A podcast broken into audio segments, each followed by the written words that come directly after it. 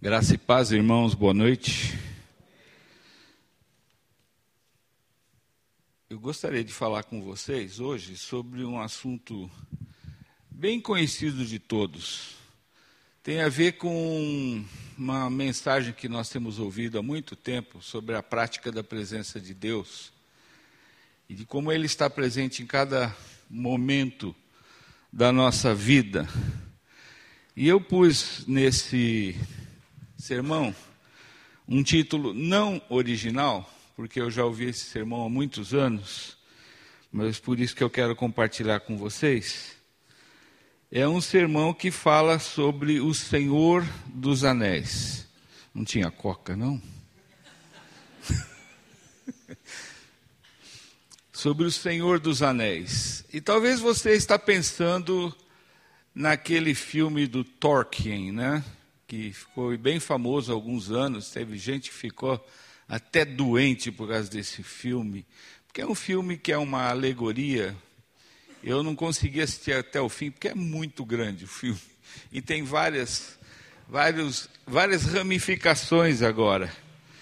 Mas, na verdade, não tem nada a ver. Senhor dos Anéis não tem nada a ver com esse tal do filme que ficou famoso aí no cinema e o cara que é, escreveu essa história que virou filme e foi muito amigo do, do C.S. Lewis, que é um professor de Oxford, que era ateu e que ficava muito bravo quando ele via os cristãos indo para a igreja sendo enganados. E ele falou: Eu vou acabar com esse negócio aí. E ele começou a estudar a Bíblia para combater o cristianismo. Adivinha o que aconteceu? o bicho se converteu. Lendo a Bíblia, ele acabou se dobrando diante de Jesus. E o que eu quero falar tem a ver exatamente com esse personagem, Jesus. E ontem eu estava lendo a, Bíblia, eu ia falar a briba, a gente fica brincando com isso, né? Acaba. Eu estava lendo a briba e eu estava lendo em Jó, que é um livro fascinante para você ler. E eu me deparei com um texto que era um dos textos, uma das ideias que eu queria é, compartilhar com vocês é, nessa noite. Se você quiser abrir, é, Jó 34, capítulo 34, versículo de 21 a 23. Então vamos lá? Jó 34, versículo 21 até o, até o 23. Esse texto está na mesma linha de muitos outros textos que falam sobre essa presença de Deus, sobre nós temos essa convicção de que Deus está aqui. Mas não é assim, Senhor, agora que estamos na tua presença, que é um costume da gente orar quando a gente está aqui na igreja. Não, é uma presença constante de Deus aonde quer que você esteja. É sempre. Lembra até Jesus falou isso, que estou convosco todos os dias até a consumação dos séculos, lá em Mateus 28? Mas vamos ao texto. Diz assim: Os olhos de Deus estão sobre os caminhos do homem e veem todos os seus passos. Tremeu? devia ter tremido. Ele vê todos os nossos passos. Não há trevas, nem sombra assaz profunda, onde se escondam os que obram iniquidade. Vai vendo o negócio, a seriedade. Onde, é, pois Deus não precisa observar por muito tempo o homem, antes de o fazer ir a juízo perante ele. Lembra de Hebreus 4,13? Que todas as coisas estão visíveis e descobertas, descobertas e patentes aos olhos daquele a quem temos de prestar conta. Tem conversa. Você e eu vamos comparecer perante Deus. E nós vamos prestar contas de tudo que tivermos feito, de bem ou de mal, através do nosso corpo. Puxa, parece que eu vim aqui para dar paulada em todo mundo, né? Eu também estou levando, viu? Mas não é essa a ideia. A ideia é muito gostosa, porque você vai ver quem é o Senhor dos Anéis. Eu me lembro quando a gente tinha as nossas filhas bem pequenas, talvez um dos primeiros versículos que a Rô e eu ensinamos para as nossas filhas foi Provérbios 15, 3. Vocês vão aprender hoje de cor, tá bom? Eu vou falar uma vez e depois nós vamos repetir e vou fazer chamado oral. Os olhos do Senhor estão em todo lugar, contemplando os maus e os bons. Vamos repetir junto? É fácil, né? Vamos lá? Os olhos do Senhor estão em todo lugar, contemplando os maus e os bons. E agora eu gostaria de ler o texto, o texto do sermão, que é João capítulo 2, está aí na tela. João 2, 23 a 25.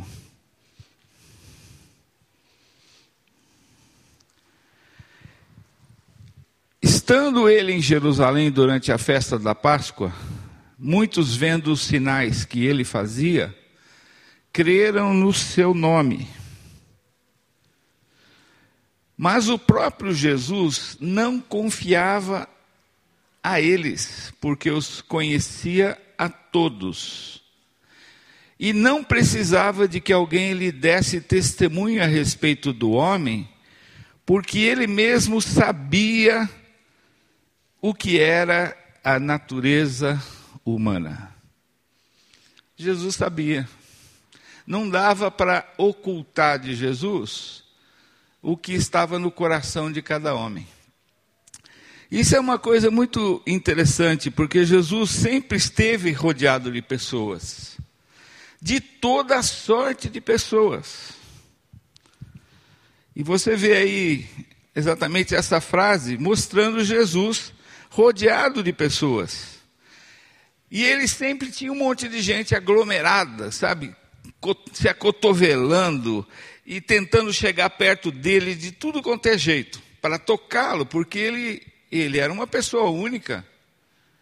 Ele estava fazendo uma diferença na vida do povo de Israel e de todo mundo que se aproximava dele. Abraçá-lo, ser abraçado por ele, e era uma coisa incrível isso. Tanto que até quando algum poder saía dele, lembra no caso da mulher que tinha hemorragia, e ele falava: escuta, o que, que aconteceu? Alguém tocou em mim. E os discípulos até riram, né? Poxa, Senhor, alguém tocou? Está todo mundo cotovelado aí, batendo. Está uma confusão aqui, como diz, alguém tocou em mim. Mas ele sabia do que, que ele estava falando. Então todo mundo chegava e tentava abraçar a Jesus. Ele sempre foi fascinante ele, por onde ele passava, ele atraía as pessoas. As pessoas queriam estar por perto dele. E isso é uma observação importante. A primeira, não há um registro na Escritura de indiferença para com Jesus. Você não acha isso? Pessoas eram mexidas quando chegavam perto de Jesus. A vida delas era mexidas. Prostitutas caíam de joelho, confessando seus pecados, se arrependendo. Pescadores, cobradores de impostos, pessoas da realeza, onde quer que a mensagem de Jesus chegava, era isso que acontecia. Não, não tinha como ficar indiferente. A segunda observação importante é que há registro de hostilidade para com Jesus, mas não há registro de indiferença para com Jesus. Porque Jesus sempre foi cativante, atraente. Ele estava causando uma revolução. Sabe que título que deram para Jesus numa certa época, quando ele começou a ensinar, por exemplo, o ministério pessoal dele de ensino, que começou lá em Mateus 5, no Sermão do Monte, deram o título de Rabino Marginal. Rabino Marginal. Por quê? Porque ele estava ensinando com autoridade, mas debaixo de que escola? Porque existiam várias escolas rabínicas naquela época. E ninguém conseguia enquadrar Jesus em nenhuma dessas escolas. Era a escola lá do Jacó, vou falar um monte de nome do judeu aí, porque tinha algum judeu que tinha uma escola e se chamava Jacó. E do rabino Corren, do rabino isso, rabino aquilo, mas Jesus não se enquadrava nessas escolas. Inclusive, ele batia meio de frente, por isso que ele estava sendo meio rejeitado pelo clero, pelos religiosos da época. Ele era um rabino marginal. Mas onde quer que ele fosse, o que acontecia é que ele atraía as pessoas. Ele sempre foi alguém que despertou o coração das pessoas. As pessoas eram confrontadas quando ouviam a Jesus. Falavam, mas quem é esse camarada que fala com essa autoridade? Da onde que vem essa autoridade? E o clero tinha medo de Jesus, porque eles estavam sendo ameaçados na sua zona de conforto, na maneira como eles viviam, na sua estrutura, já que os favorecia, né? que eles tinham já um, uma situação estável e o que Jesus andava ensinando estava ameaçando a posição que eles tinham de autoridade sobre o povo. Porque Jesus falava coisas do tipo: Ouvistes o que foi dito, eu, porém, vos digo. Então o povo fala, mas quem é esse camarada que fala com essa autoridade? E o povo saía atrás dele direto. Diz o texto de João que Jesus fez sinais miraculosos. E muitas pessoas viram isso e creram no seu nome. Não dava para não crer. Porque aquilo que Jesus fazia levava as pessoas a confrontar-se e a confrontar quem ele era. E ele não cabia dentro de uma pessoa normal. Ele tinha que ser divino. Mas ninguém ainda tinha entendido bem essa história de Messias prometido. Jesus começou a se encaixar na descrição profética de como deveria ser o Messias. Mas todo mundo tinha medo de considerar essa possibilidade, com medo das autoridades que diziam que ele não era o Messias, não podia ser porque não cumpria alguns requisitos de fatos que eles tinham entendido errado a respeito das profecias. Mas tem um problema aí que aconteceu. Essas pessoas que seguiam a Jesus creram em Jesus, mas diz a palavra de Deus que Jesus não creu nelas. Olha que coisa. Não foi isso que nós lemos agora no texto? Ele não se confiava aquelas pessoas, porque ele sabia o que era a natureza humana. E ele sabia que muitas daquelas pessoas estavam atrás dele com motivações erradas. As fronteiras de relacionamento de Jesus sempre foram inclusivas e escancaradas. Ou seja, ele sempre estava aberto para quem o procurasse. Lembra ele falando: Vinde após mim, Vinde a mim, vós que estáis cansados e sobrecarregados, e eu vos aliviarei. Esse era o discurso de convite de Jesus às pessoas que estavam é, desesperançadas, às pessoas que estavam desesperadas da vida, que tinham problemas e elas não podiam enxergar nenhuma solução. Jesus orava, falava isso: vinde após mim os que estáis cansados e oprimidos, e eu vos aliviarei. Mas essas fronteiras que as pessoas sentiam em relação a Jesus, elas tinham sim da parte de Jesus alguns estágios de possibilidades. E isso é uma coisa interessante para você analisar. E nós vamos começar, talvez você vai começar a entender melhor o que significam esse o Senhor dos Anéis. O que significa essa frase? De acessos, de relações. Como é que eram as relações de Jesus com as pessoas que estavam se aproximando dele? Um exemplo bom é aquele jovem rico que chegou e perguntou o que, que ele tinha que fazer para herdar a vida eterna. Porque ele estava ouvindo esse discurso da parte de Jesus. O que, que eu tenho que fazer para herdar a vida eterna? O que, que Jesus respondeu para ele? Olha, você tem os mandamentos. Você tem observado os mandamentos? Tenho, desde que eu sou molequinho, eu tenho observado os mandamentos. Aí o que, que Jesus fala para ele? Falta uma coisa para você. Vai, vende tudo que você tem, dá aos pobres, e você terá um tesouro no céu. Depois vem e segue-me. Aí o cara pulou para trás, né? E é muito interessante porque a, a, turma que gosta de grana, de dinheiro, fala: não entendo isso aí. O cara foi embora triste porque ele era rico. Ué, Rico não é, o dinheiro não traz felicidade? Não, ele manda buscar. Não é assim que se fala? Mas o cara era rico e foi embora triste.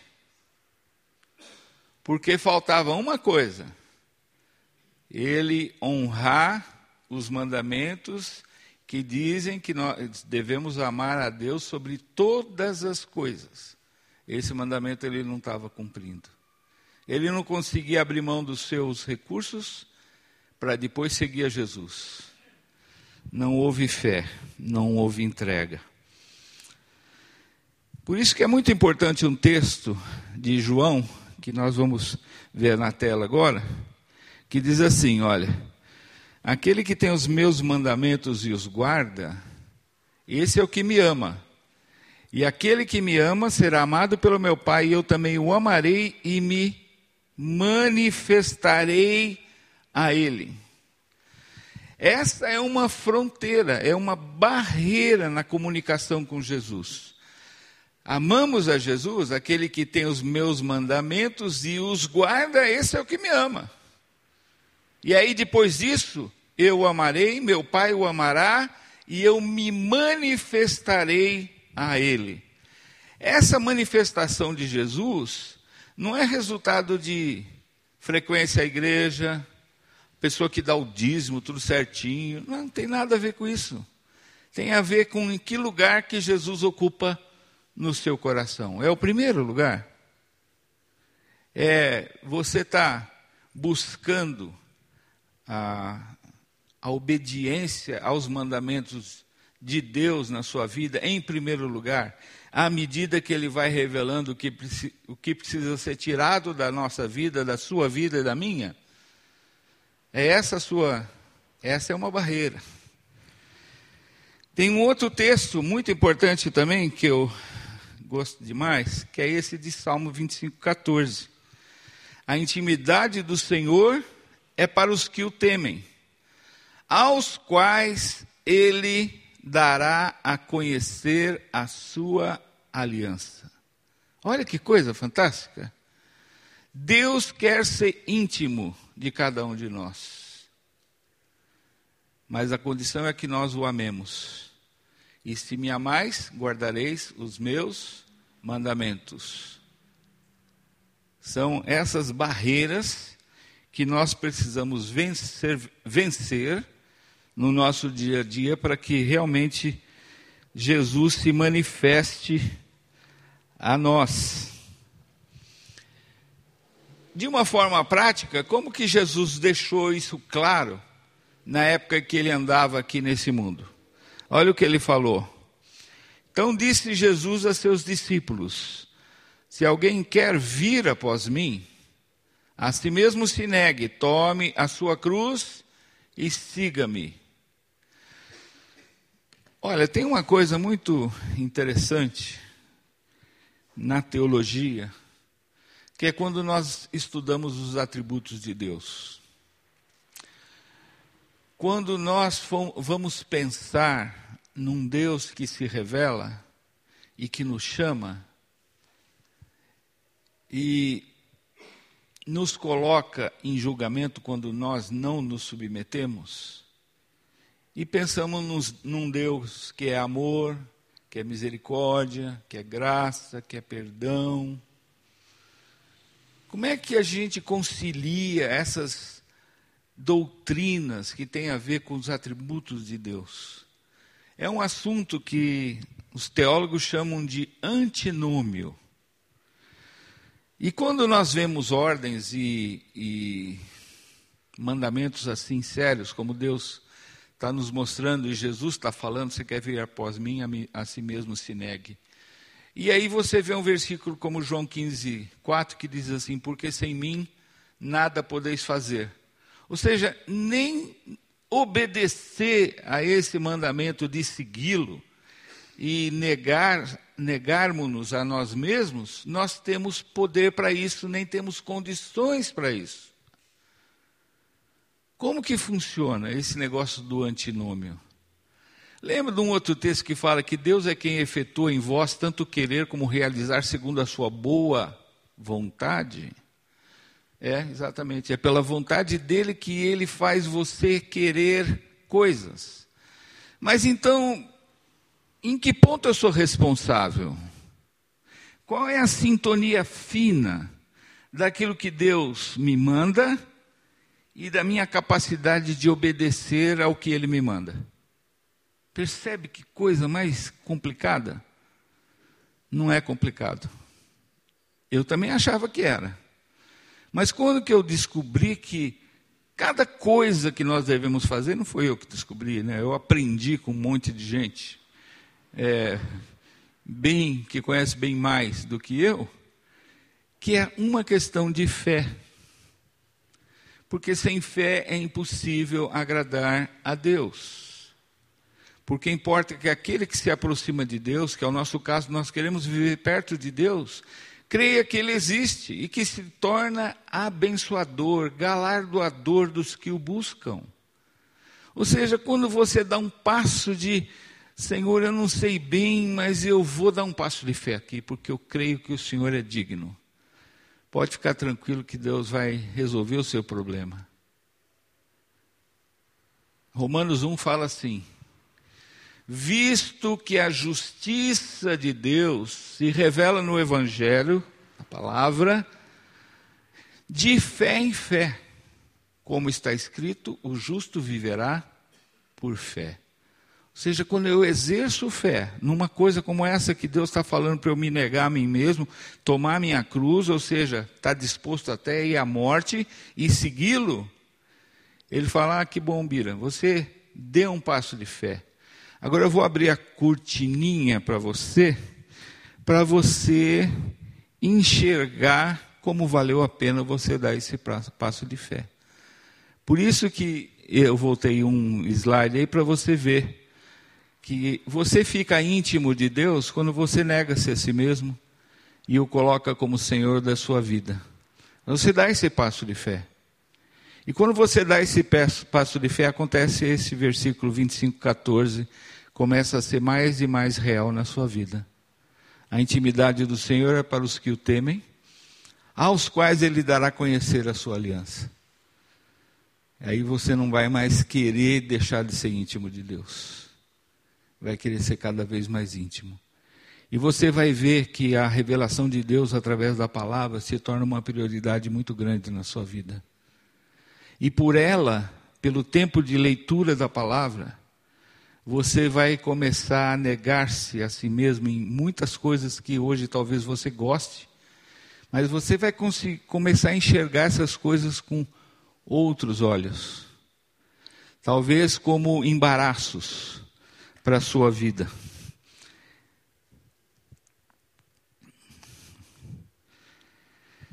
Muito bom. Uma, uma frase que a Rosali contribuiu com o sermão aqui e me deu outro dia é essa aí que está na, sua te na tela agora. A mudança que você procura pode estar na renúncia que você não faz. Pensa bem nessa frase. A mudança que você procura pode estar na renúncia que você não faz. Você quer uma transformação, mas não quer pagar o preço por ela. Desculpe, isso aí está é, é, tá me avisando que acabou o meu tempo. Mas é só um lembrete. Eu vou falar mais umas duas horas. Se alguém precisar sair, pode.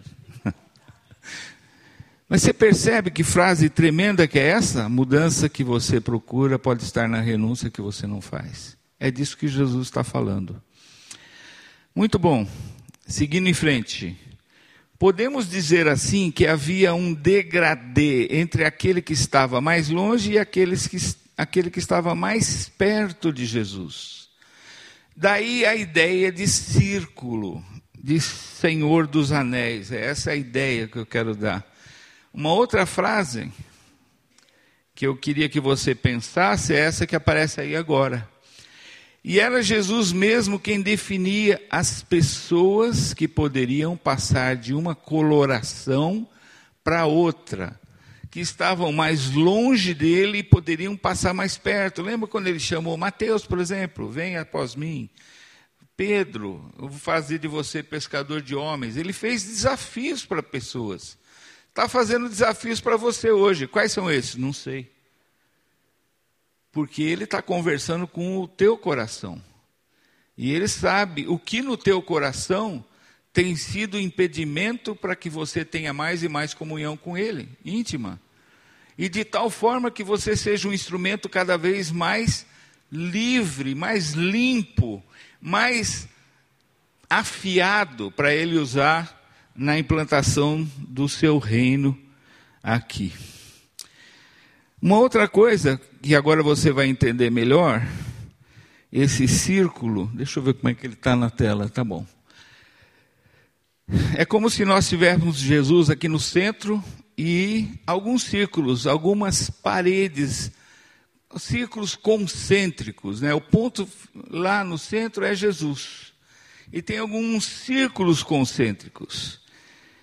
E o núcleo depois um outro círculo e assim por diante, sendo que todas as portas estão alinhadas, está vendo? É esse caminho que está aí. Deixa eu ver se eu consigo usar isso aqui. Esse caminho aqui, ó, ele está alinhado. Ou seja, quem está aqui lá no fundão, lá na rua, lá na escadaria, lá. Veja só, esse, esse desenho, só para tentar é, explicar para você. Está vendo? De modo que aquele que estivesse lá na rua poderia ver Jesus, porque todas as portas estavam abertas. Então, olha Jesus lá no fundo, está vendo? Então, você está lá na rua, você consegue ver Jesus. Da mesma maneira que o Toninho Ariadne aqui na frente, conseguem. Quem é que vê melhor Jesus? Quem está lá no fundão, lá no, na rua, do outro lado da calçada, lá na, no, no muro do Pague Menos, ou nós que estamos aqui? Essa é a ideia dos círculos. Muito bom. Então, quem está lá na rua também está vendo Jesus. Mas alguns chegariam até ali no, no pátio da igreja, ali na escadaria. Outros entrariam no prédio. Muito bom, mas outros ficariam aí no jardim, sabe o jardinzinho que está ali? Está ouvindo, né? Está ouvindo. Mas quando você tem a ideia do templo, do templo de Salomão, fica um pouco mais claro. Essa é a figura do templo construído por Salomão. O que, que tinha ali de especial? Era um templo, mas tinha o pátio do templo. Que havia condições para alguém poder entrar no pátio do templo. O lugar santo era um lugar ainda que tinha mais condições para você entrar. Você tinha que ter uma preparação muito grande. E o, san, o lugar santíssimo ainda mais ainda. Por quê? Por exemplo, o sumo sacerdote ele podia entrar no lugar santíssimo para fazer intercessão pelo povo uma vez por ano. E ele tinha um ritual de preparação enorme. enorme. Tinha um monte de coisa, tinha que sacrificar um cordeiro e tinha que aspergir o sangue sobre o sumo sacerdote e ele tinha que ficar durante não sei quanto tempo se preparando. Porque entrar no Santíssimo Lugar era assim, uma vez por ano, e aí os judeus que não são bobos nem nada, descobriram que se o sumo sacerdote não estivesse bem preparado, bem santificado, ele caía morto lá dentro.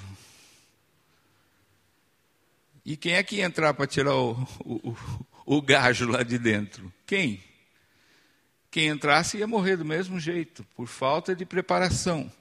Então eles começaram a mandar o sumo sacerdote com uma cordinha amarrada no tornozelo.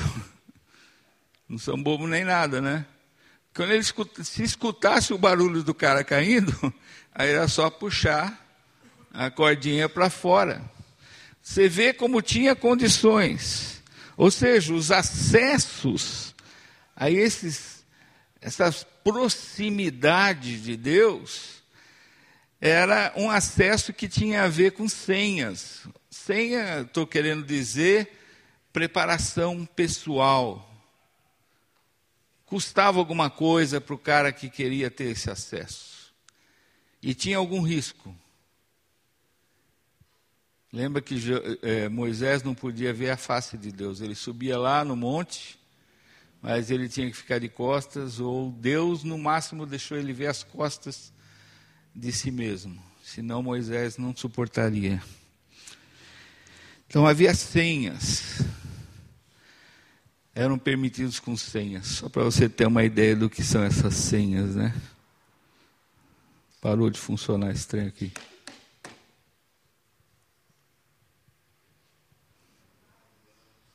Nossa, foi um monte.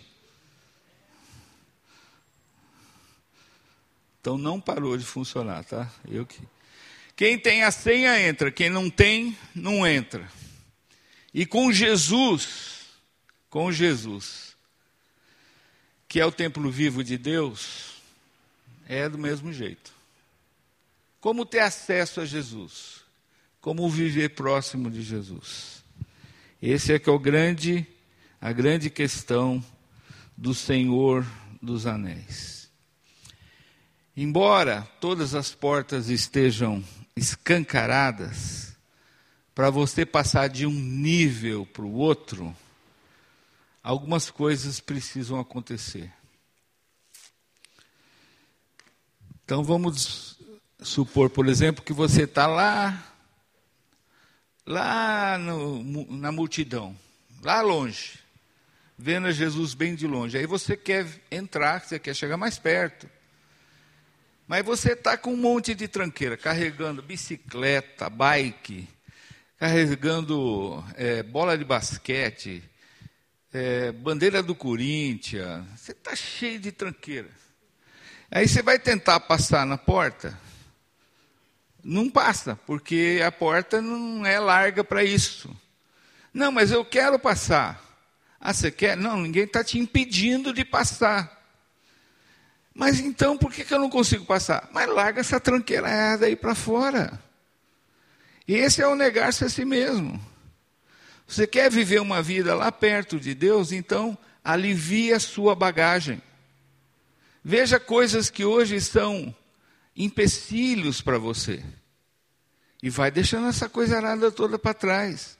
Porque o mais importante e o único importante é você andar o mais perto possível de Jesus, para ser útil na mão dele e para o reino dele. E isso é muito importante. E quando você olha para a Escritura, você primeiro vai reparar que Jesus está rodeado de multidões. Por exemplo, Mateus capítulo 4 diz que da Galiléia, Decápolis, Jerusalém, Judéia e da além do Jordão, numerosas multidões o seguiam. Numerosas multidões. Outro texto, Mateus 9:33, diz que quando Jesus expeliu um demônio, o mudo falou, e as multidões se admiravam, dizendo: jamais se viu tal coisa em Israel. Todo mundo ficando impressionado, a multidão. Outro texto, Mateus 9,36. Diz que Jesus, vendo as multidões, compadeceu-se delas porque estavam aflitas e exaustas como ovelhas que não têm pastor. Olha quantos textos falando de multidões. Mais um. Mateus 12, 23. Toda a multidão se admirava de Jesus e dizia: É esse, porventura, o filho de Davi? É este que estávamos esperando? Todo mundo achando que era o Messias. Opa, já estava, já tinha um grupo a favor de Jesus, de votar nele para Messias. Desculpe a brincadeira. Mas a turma estava ficando em dúvida quanto a ele. Mais um texto. Mateus 15, 30. E vieram a ele muitas multidões, trazendo consigo coxos, aleijados, cegos, mudos e outros muitos, e os largaram aos pés de Jesus e ele os curou. Nossa, que coisa, não? Você já pensou que burburinho que era viver na época de Jesus?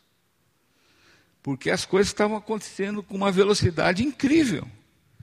E o pessoal que estava ali rodeando, a multidão, tinha que tomar uma decisão.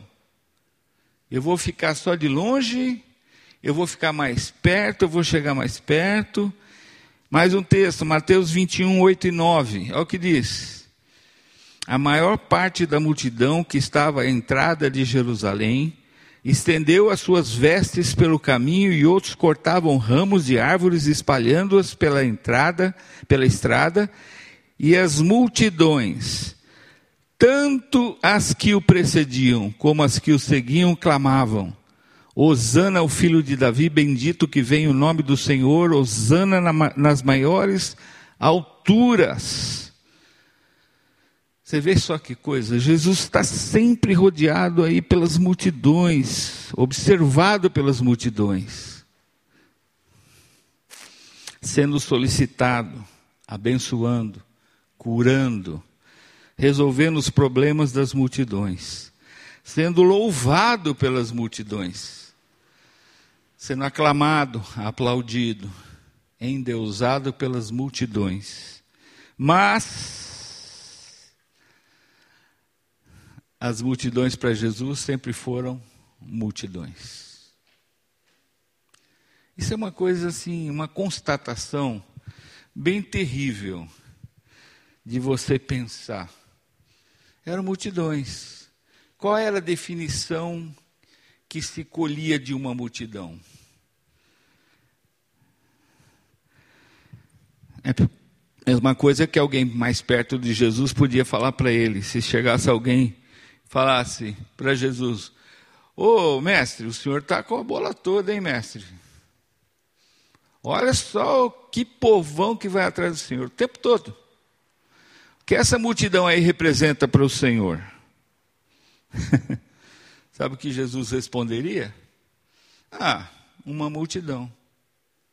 Essa é só uma multidão. É duro, né? Você pensar nisso.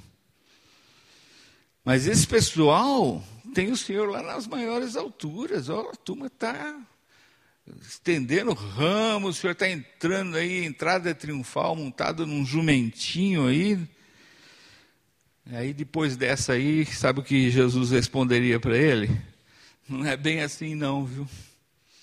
Você está enganado. Eu conheço o coração deles. Lembra lá de João 2?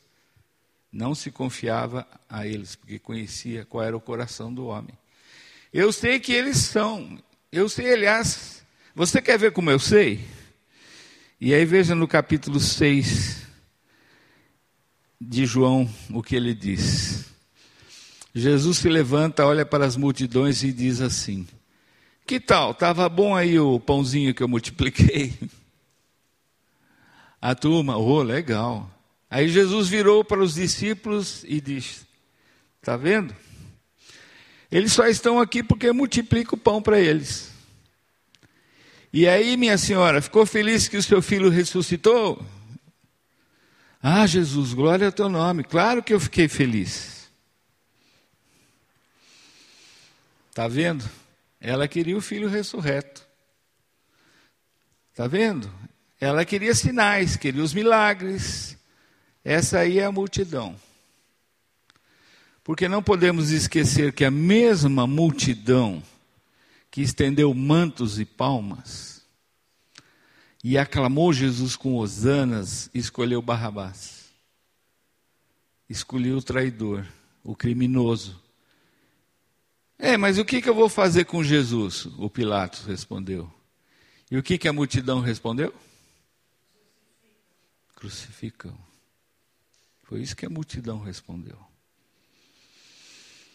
Percebe que você está seguindo a Jesus à distância como as multidões estavam? Não define muito bem o seu cristianismo. Não define muito bem quem você é. Porque nas multidões você está bem protegido de se identificar como cristão. Você não precisa. Conclusões importantíssimas e nós vamos terminar logo. Primeiro, irmãos, não devemos nos contentar em ficarmos na multidão, porque a multidão vislumbra Jesus de muito longe, sem conhecê-lo de fato. Nós temos que dar um passo de fé. Se você olha esse desenho aí, ó, do Senhor dos Anéis, aí você vai ver velhos, vários anéis. Bem longe está a multidão. Depois a Bíblia fala de 500 que viram a Jesus depois da ressurreição, lembra? Então está aí o grupo de 500 que está um pouco mais perto de Jesus. Aí tem um outro texto que fala sobre os 25, 120 discípulos de Jesus. Eles já estão um pouquinho mais perto. Depois tem os 70, lembra? Discípulos que Jesus enviou numa missão evangelística e eles voltaram super felizes. Esses estão um pouquinho mais perto lá, perto do núcleo onde está Jesus. Depois são os doze discípulos, né? Os que Jesus chamou para serem seus apóstolos. Depois os três discípulos que estavam mais perto de Jesus: Pedro, Tiago e João. E finalmente, o próprio João, que era o discípulo que Jesus chamou de discípulo amado, que recostava sua cabeça no colo de Jesus. E aí, se eu te perguntasse, aonde você está em relação a Jesus?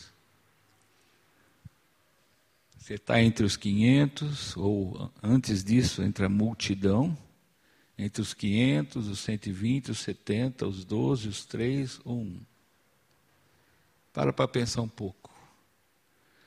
Agora responde para você mesmo. Onde você gostaria de estar? Você quer ficar lá atrás, lá no fundão mesmo? Lá na multidão? Tudo bem. Quem sabe de vez em quando espirra uma gota de bênção lá para você. E você pode, pode ser usado por Deus de alguma forma. Mas você tem muito pouco compromisso com a missão e com a visão de Jesus. Por isso que é importante você considerar isso. Pense um pouco em qual círculo você se encontra. É aí mesmo que você quer estar ou você gostaria de estar lá bem pertinho de Jesus, como João? E uma última pergunta. Onde você acha que Deus gostaria que você estivesse? Essa dói, hein? Não dói? Mas que dor gostosa, né? De você saber, você sabe a resposta. Ele quer você do lado de Jesus, comprometido com Jesus, disposto a dar a sua vida pelo que Jesus está fazendo nesse mundo. E lembre-se, não se esqueça que Ele deu a sua vida por você.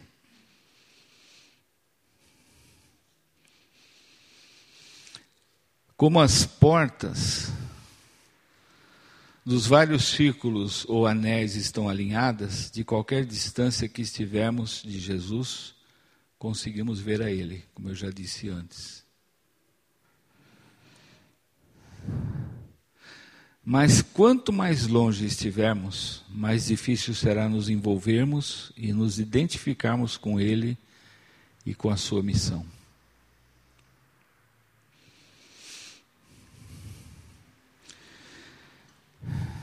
Se queremos viver cada vez mais próximos de Jesus, temos que passar pelas várias portas dos anéis.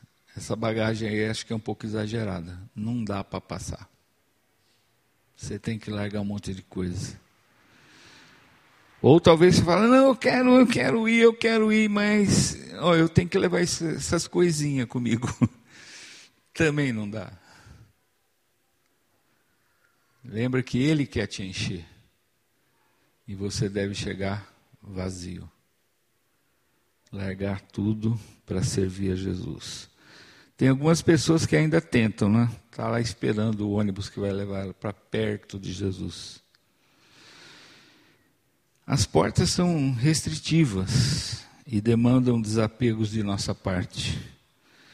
Esse é um texto muito bom lá de Hebreus 12. Olha só que coisa.